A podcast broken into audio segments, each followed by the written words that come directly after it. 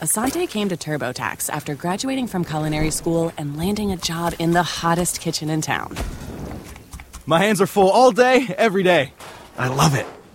Asante, as your TurboTax expert, I'll make your moves count, guaranteeing 100% accurate filing and your maximum refund.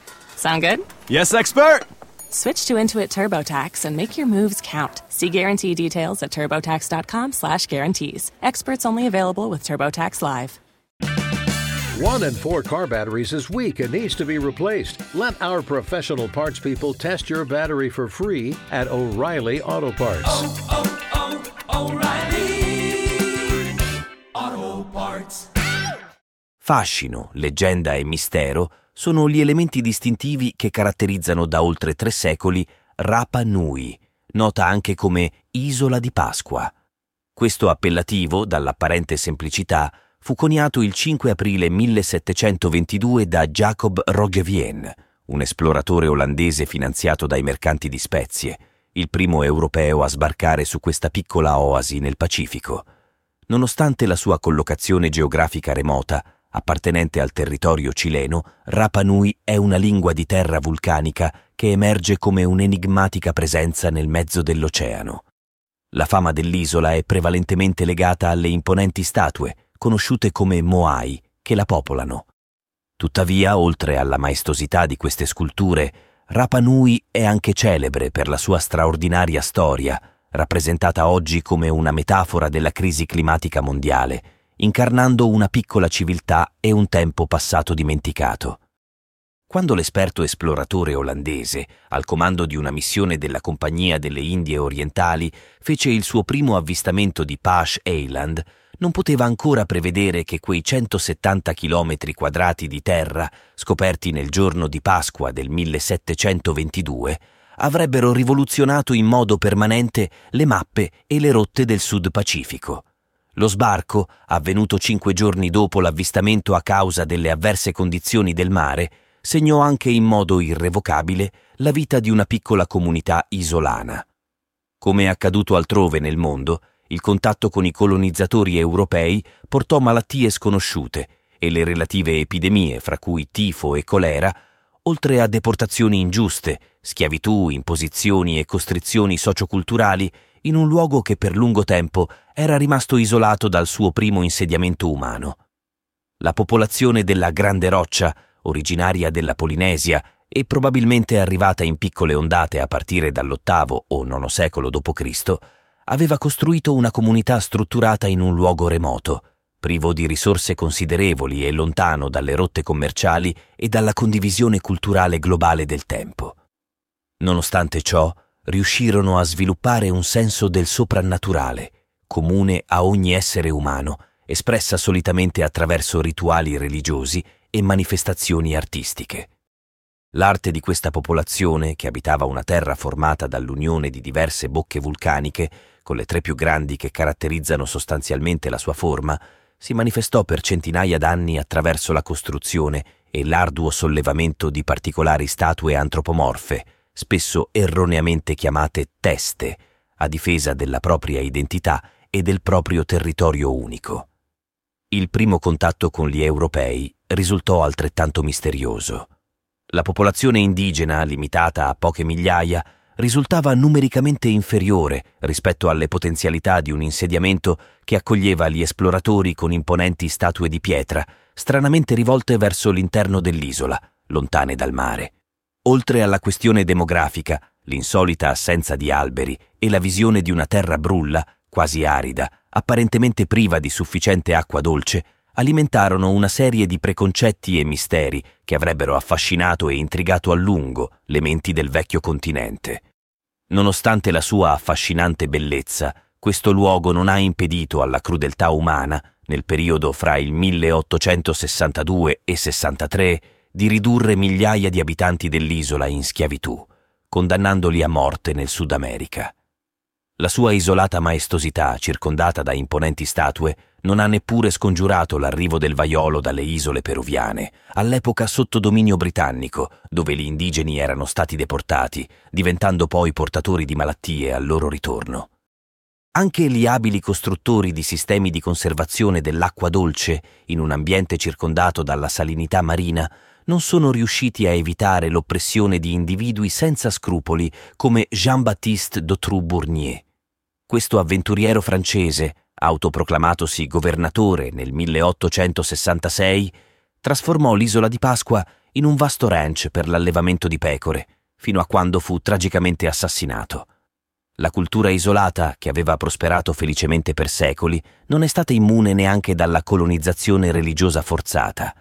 La magnifica cerimonia dell'uomo uccello, che coinvolgeva gli abitanti in una gara di nuoto verso l'isolotto di Motunui per eleggere il sacerdote che fosse tornato con un uovo, fu smantellata nel 1868 dal missionario cattolico Eugène Hérode. Quest'ultimo, dopo aver battezzato il popolo, sembrava considerare gli indigeni impuri secondo gli standard culturali dell'epoca. Nonostante la colonizzazione e l'acquisizione militare de facto da parte dei cileni, nonché le costanti interferenze di esploratori, indottrinatori e uomini d'affari che hanno frequentato assiduamente il luogo, soprattutto dalla metà dell'Ottocento, Rapanui è riuscita a preservare molti dei suoi segreti. Numerose sono le domande alle quali ancora oggi si cerca di rispondere, spesso con studi che portano a conclusioni discordanti. Uno dei quesiti più grandi e affascinanti riguarda la scomparsa della prima comunità che si insediò sull'isola.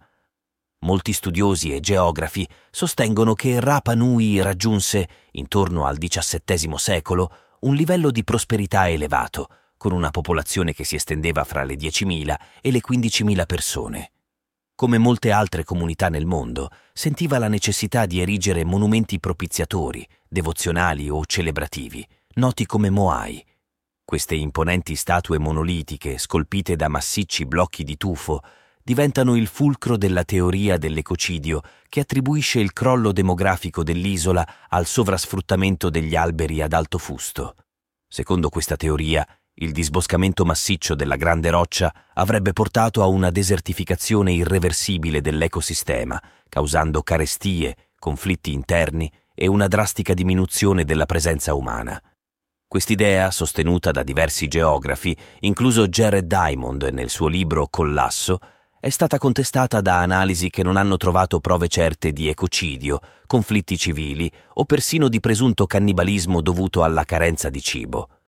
Un recente studio scientifico del 2020, utilizzando datazioni al radiocarbonio, stratigrafie architettoniche e dati storici, ha dimostrato che la costruzione delle piattaforme cerimoniali AU con o senza Moai ha continuato oltre il primo contatto del 1722. Inoltre, le punte di lancia, inizialmente considerate armi, si sono rivelate essere attrezzature di lavoro, inadatte alla guerra. Allo stesso modo si ipotizza che il pescato potesse sostenere efficacemente la comunità che, evidentemente, viveva in mezzo al mare. Altrettanto significativo è il persistente interrogativo sulla disponibilità di acqua dolce.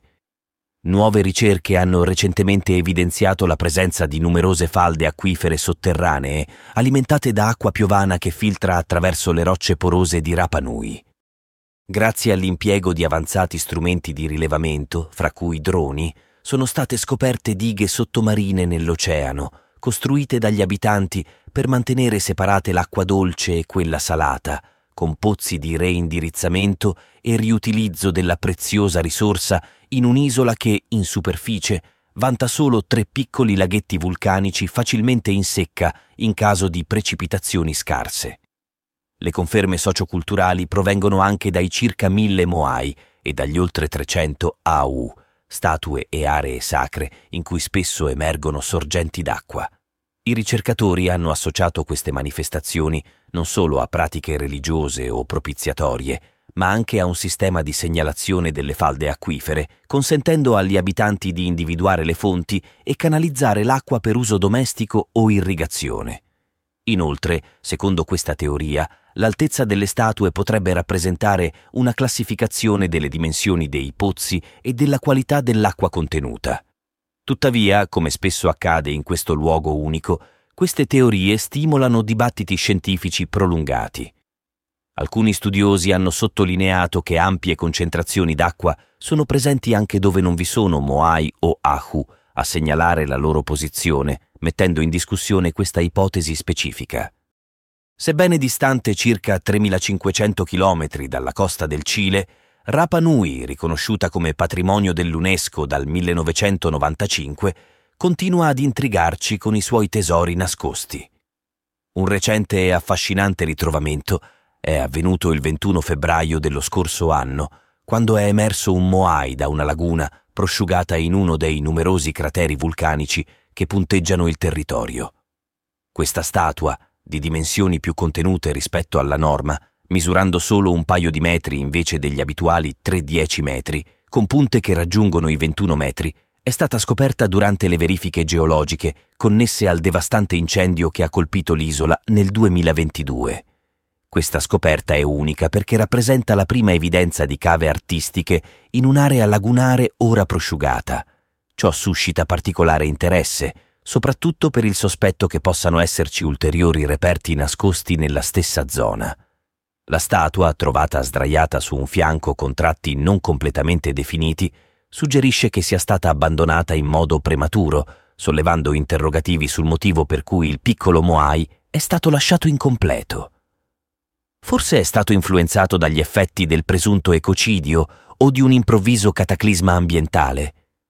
Tuttavia, è proprio questa ambiguità che caratterizza e affascina l'isola di Pasqua.